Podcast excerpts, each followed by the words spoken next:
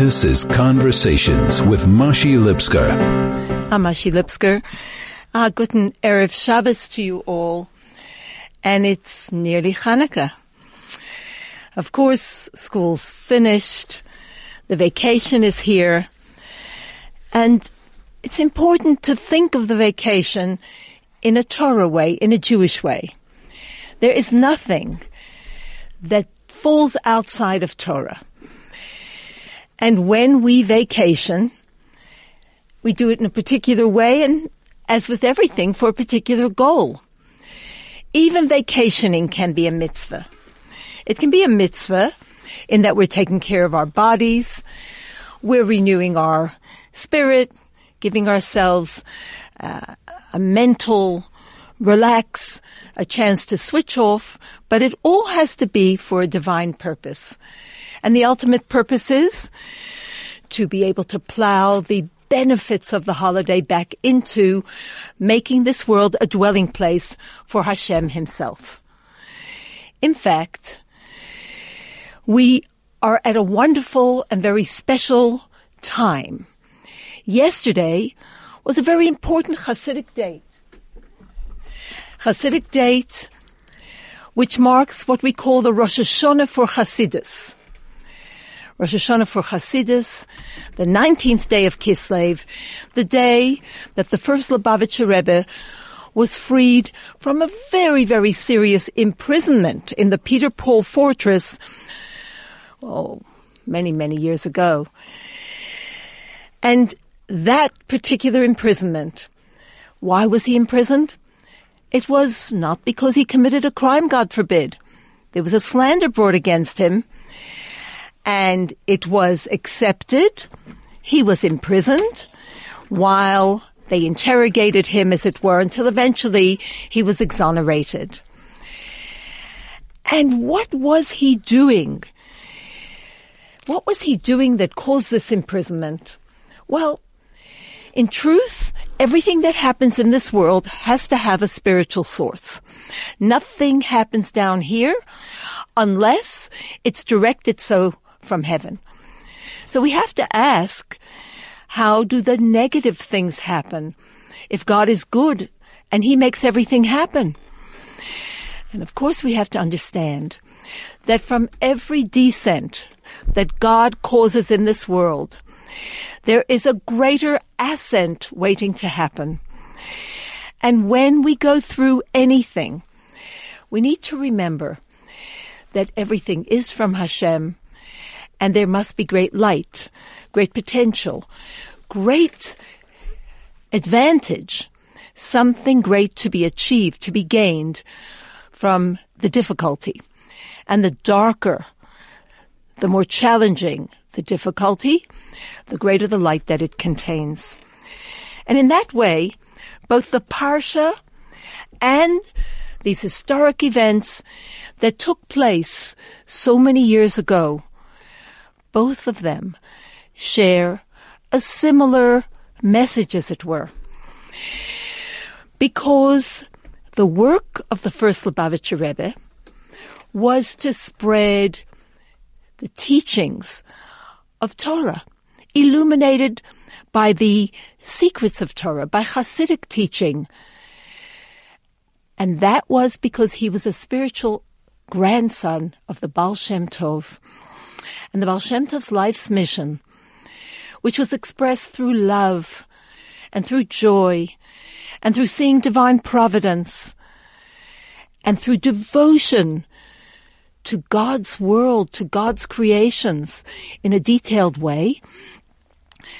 The first Lubavitcher Rebbe carried that on and actually formulated it, wrote it down, made it available to more and more people. The Baal Shem Tov, we are told, met the Mashiach and asked him, when will you come?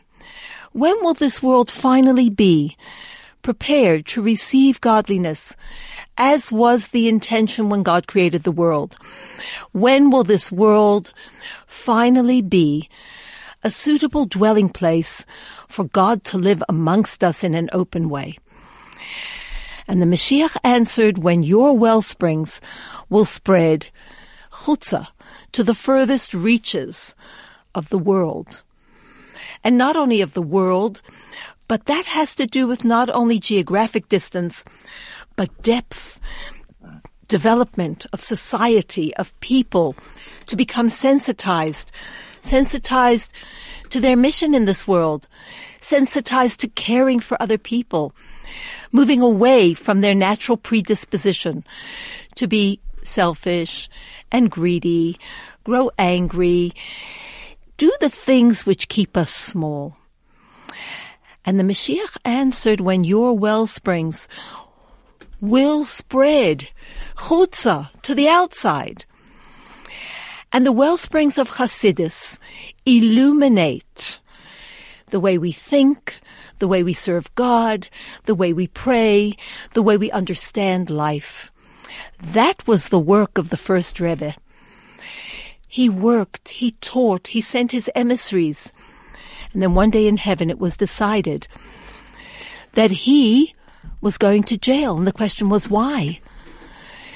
And we'll talk a little bit more about that. But let's switch and look at the Parsha.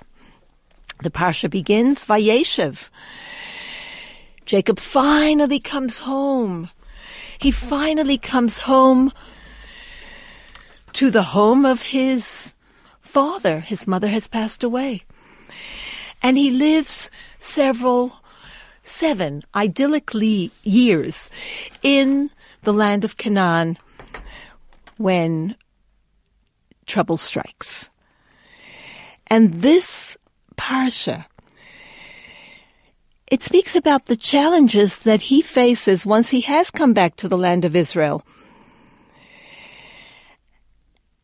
And it speaks about his very special son, Joseph. It speaks about this wonderful child, orphaned, whom Jacob loves very, very deeply, for his mother Rachel has been, she was the main wife. She was the one that Jacob worked for, for his father-in-law Lavan for all those years.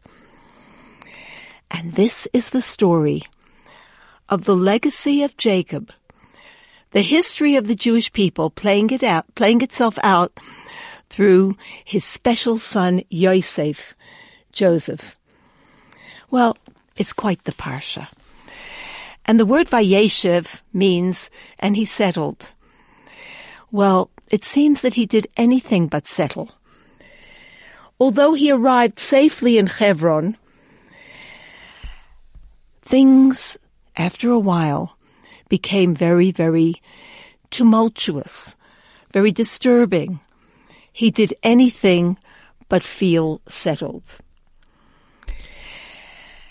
And the main one through whom the legacy is going to unfold is his son, Yosef.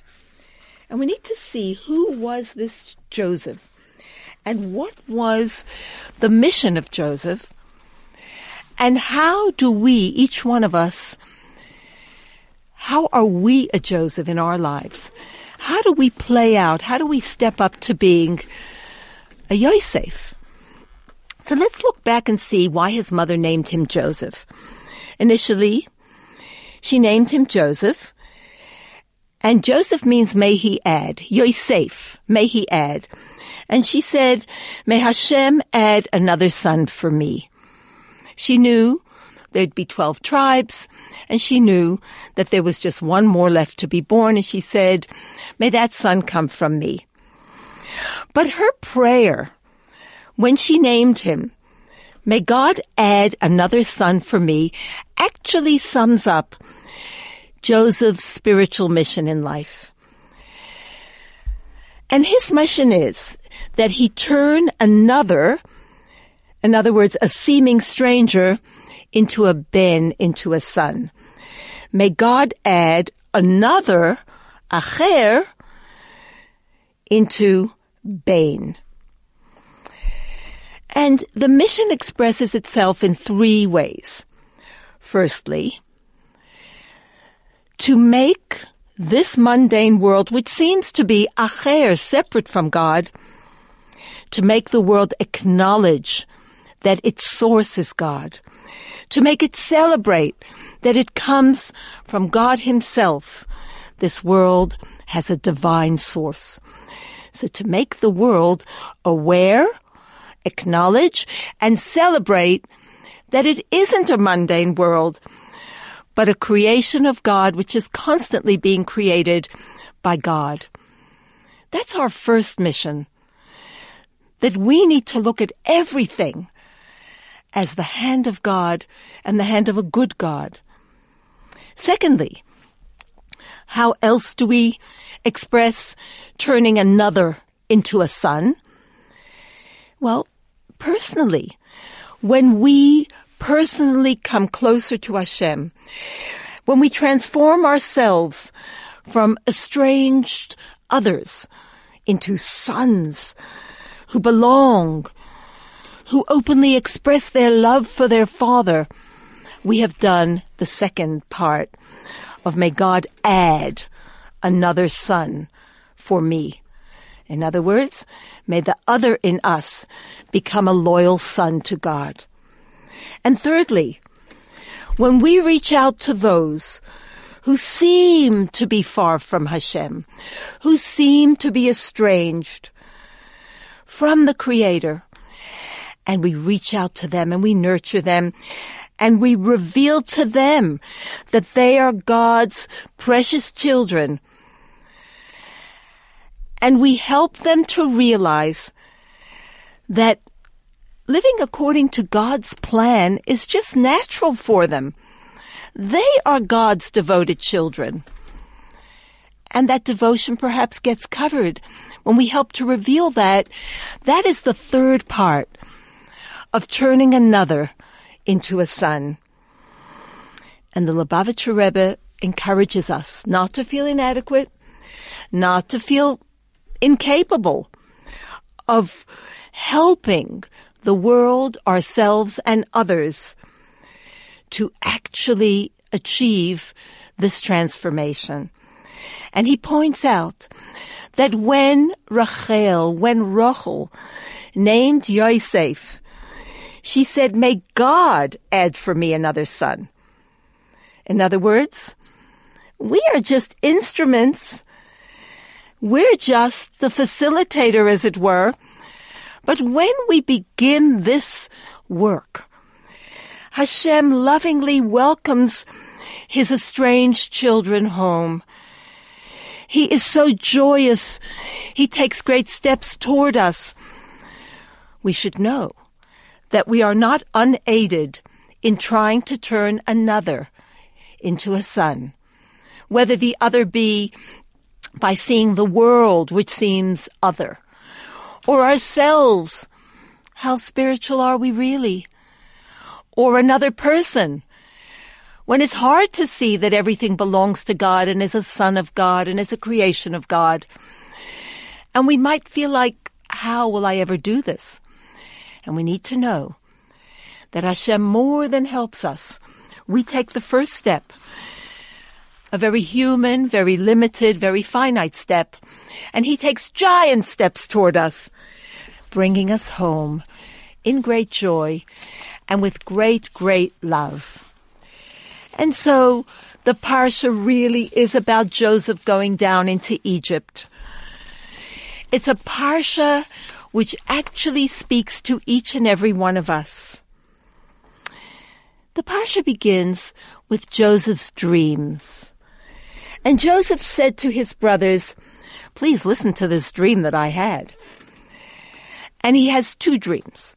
One takes place in the field where everybody's binding sheaves and then all the sheaves the sheaves of the brothers bow down to this bundle of grain, which is Joseph's bundle.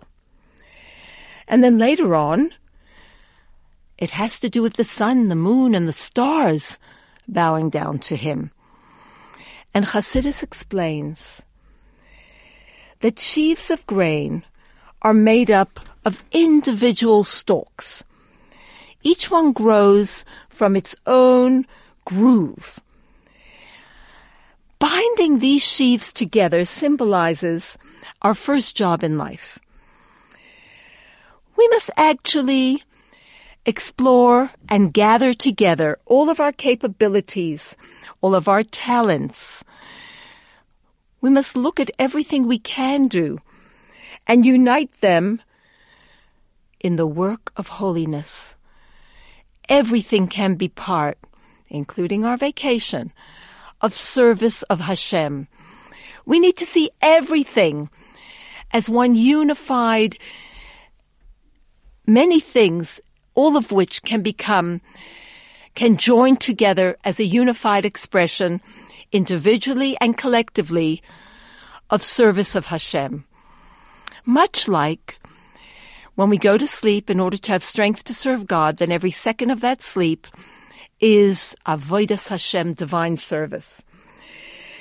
So the first part of our service in life is to take all these abilities symbolized by separate stalks and bind them together so they all become part of service of Hashem, of the work of holiness. Once we become that bundle, that sheaf, what do we need to do? We need to bow down. Bow down? Yes. We need to seek guidance and inspiration from a Joseph, from a spiritual leader. How will I use all of my abilities? What is the best way for me to fulfill my mission in this world? Of course, there was a second dream, and that dream symbolizes a subsequent stage in the relationship that every generation has with its leader. As we mature spiritually, we reach a higher level. We begin to realize that the world around us is God's. We begin to realize that we belong to Hashem. We begin to realize that there's nobody out there that isn't part of the great, exciting work to make a dwelling place for God in this world.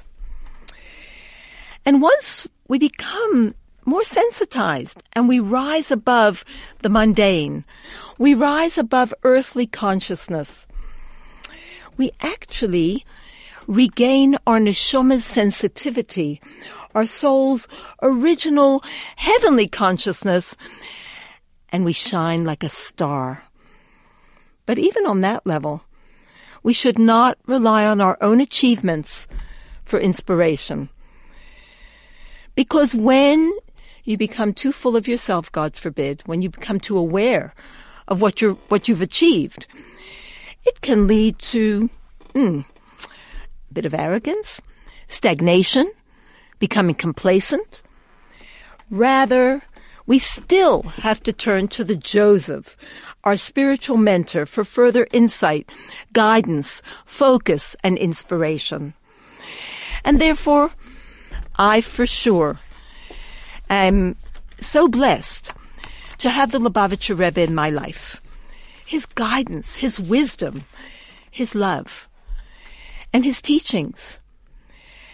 And therefore, at this time of the Rosh Hashanah of Hasidic teaching, when one begins to study the Holy Tanya from the beginning, one wants to draw more and more inspiration from Hasidic teaching into the Parsha. And what we need is to understand that it's a dual activity. We need to study, we need to do. And very often what we study sounds so uplifting, but it's hard to implement. And so it brings us to something that happened next in the Parsha. We're told that Joseph's brothers were plotting to kill him. They believed that he posed a threat to the future of the Jewish people. They were at a very high level, but they did not understand the potential that he possessed, which was only going to come out once he was in Egypt, sold, a servant, enslaved, imprisoned, and yet through all those descents, he was going to become the ruler of Egypt. He was going to save the entire civilized world from famine. He was going to pave the way for the Jewish people to descend into Egypt and ultimately to leave Egypt a nation. And so the family that would go down would ultimately emerge as a strong nation to receive the Torah at Sinai. But the family did not go down till one person went down first, and that would be Joseph.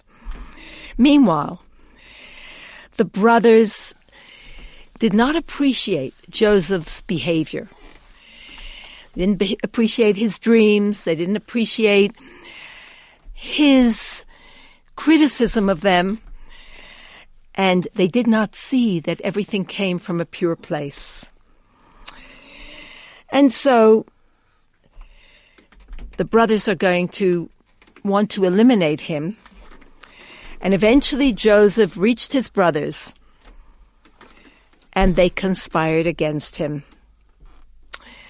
They were going to kill him, but they did not intend or foresee that that in itself was going to lead to Joseph's eventual rise to power and the survival of the entire family. And Joseph's experience shows us so clearly that whether we realize it or not, everything that happens to us is directed by Hashem for our own benefit. They were going to kill him. They threw him into a pit. They sold him. We need to understand that it's foolish, it's unproductive to be angry with the, those who appear to be hurting us. Although they may be guilty for their actions, they can't do anything to us that God does not will. We should learn from Joseph. When his brothers came down to Egypt, he repaid their evil with kindness. He never stopped loving them, despite their hatred toward him. We'll be right back after this short break. This is Conversations with Mashi Lipskar. I'm Mashi Lipskar. This is 101.9 Chai FM. And we're drawing lessons from the Parsha, from the behavior of Joseph, and from the way Hashem deals with us. The Torah tells us that Joseph was beautiful in form and complexion. Yefei toyar, beautiful form. Vifei mare, had a beautiful radiance, a beautiful appearance. But of course, his physical beauty was a reflection of his inner spiritual beauty. And that beauty was based on his uncompromising dedication to the ideals of the Torah. Because he perfected himself spiritually, that's why he was able to fulfill the mission that God gave him. That was the mission that we mentioned before, to bring others closer to Hashem. Yosef Hashem li bein acher. He perfected himself. He made himself beautiful. His appearance was a reflection of his spiritual station. And like Joseph, all of us are called upon to bring others closer to Hashem.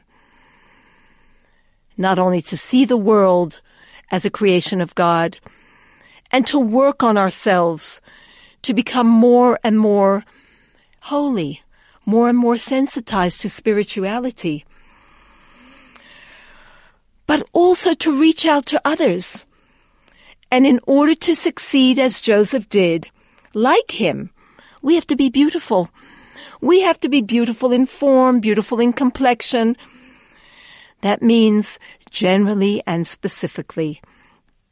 But it doesn't mean that we have to wait until we get there to that lofty spiritual level before we reach out to others. Perfection is relative. And compared to those who know less than we do, we're beautiful enough to inspire them. And there is so much need for love and inspiration in the world.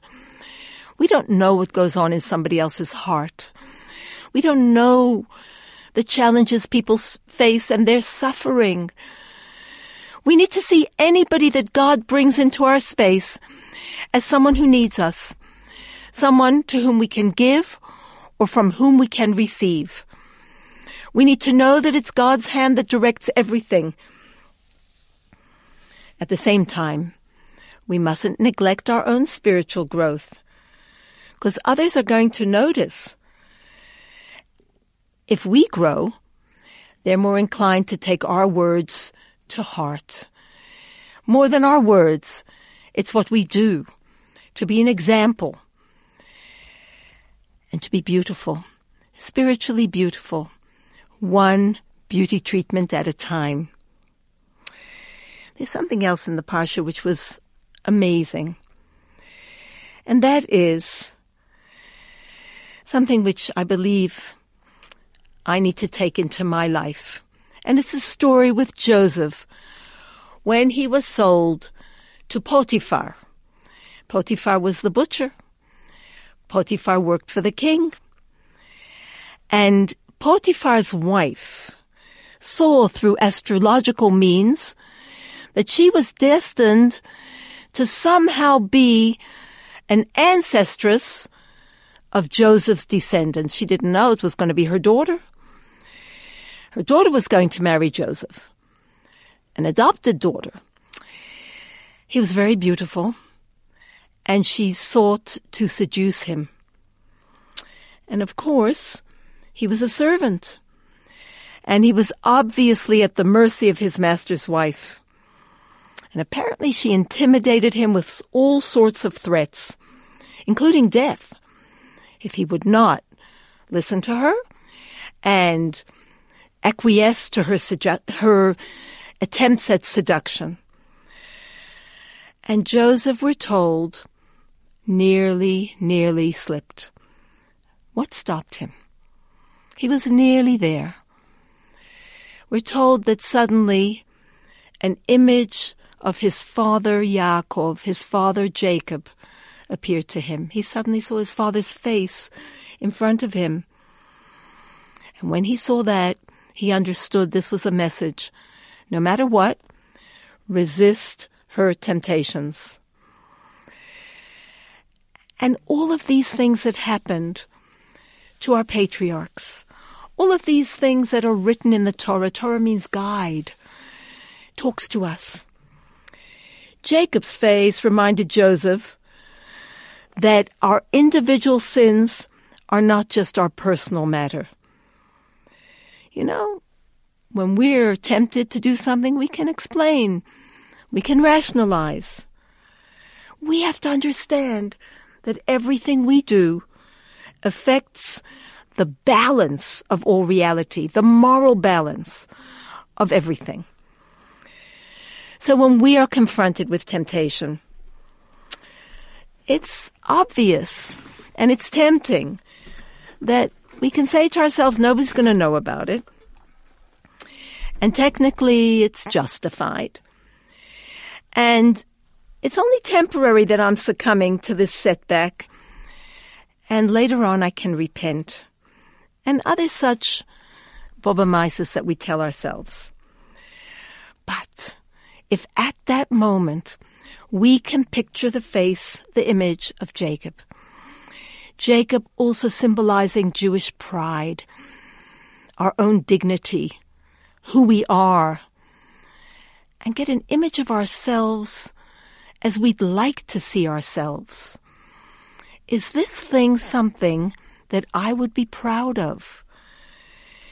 If we can just see Duyuknoi Shel Yaakov Aviv, the image of Jacob, his father.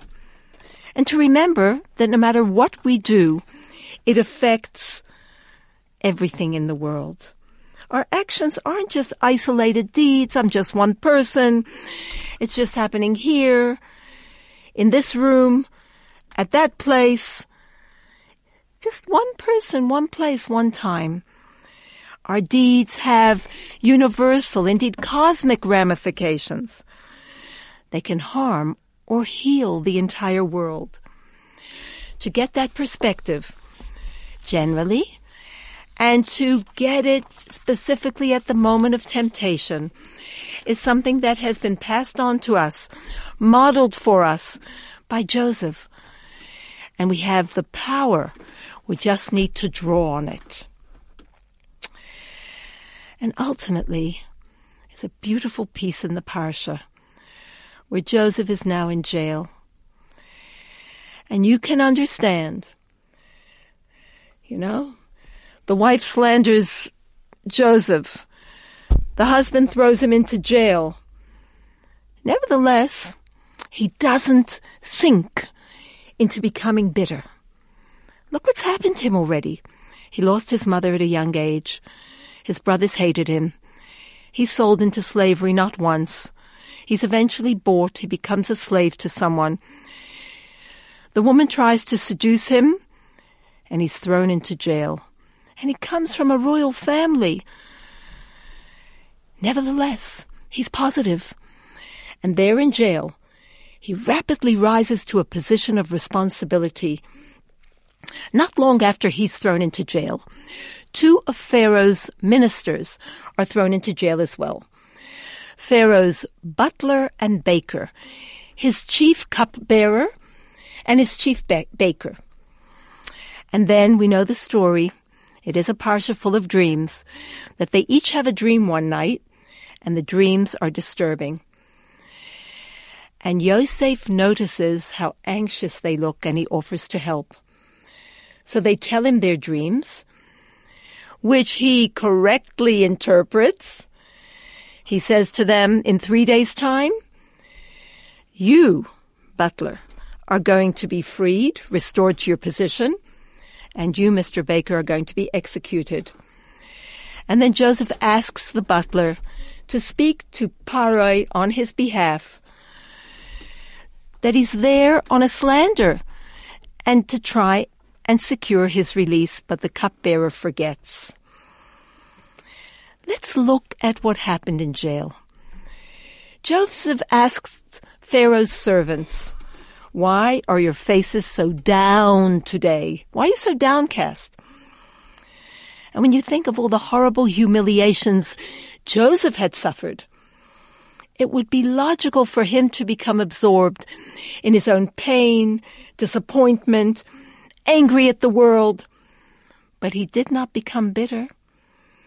He remained sensitive to others and tuned in to his own divine mission in life. Wherever he went, he tried to ease things and make it better. Yosef Hashem li bein acher, to try and help and ease others. Not only did he see their anguish, but he reached out to help them. In fact, to Joseph, everything was the hand of God. And the fact that Hashem had arranged for him to notice that someone was in need indicated to him that it was his duty to help to the best of his ability. What a lesson. God doesn't bring anything into our space except if it's meant for us. And as a result of this seemingly minor good deed, Joseph becomes, in the next parsha, the viceroy of Egypt. And now in the position to save the entire civilized world from famine. And there you go. One little deed, one small good deed can have these unimaginably far reaching results. And there's a Joseph in each one of us. And the far reaching results can come from us. If only, if only we take the time and the trouble to look, to step out of ourselves and to say, why has God brought this particular thing to my notice? What is it that I can do? And Joseph, of course, is the one who had even judged his brothers favorably. And Joseph is the one from whom we can learn so much. It's very important that each and every one of us remember that everything that happens to us, anything we hear, anything we see, or experience needs to be acted upon, needs to be shared, needs to be a contribution made by us or made in this world to make this world a better place for Hashem himself. We're going to light candles if you're in the shul that lights because they take in Shabbos at the later time. We light by 6.33. If you're in a shul that accepts Shabbos earlier, light candles at 6.15. Shabbos is out tomorrow night at 7.27 and it's the Shabbos before Hanukkah. Wishing you a guten Shabbos, a freilichen Shabbos, a freilichen Hanukkah, and a guten Tomid.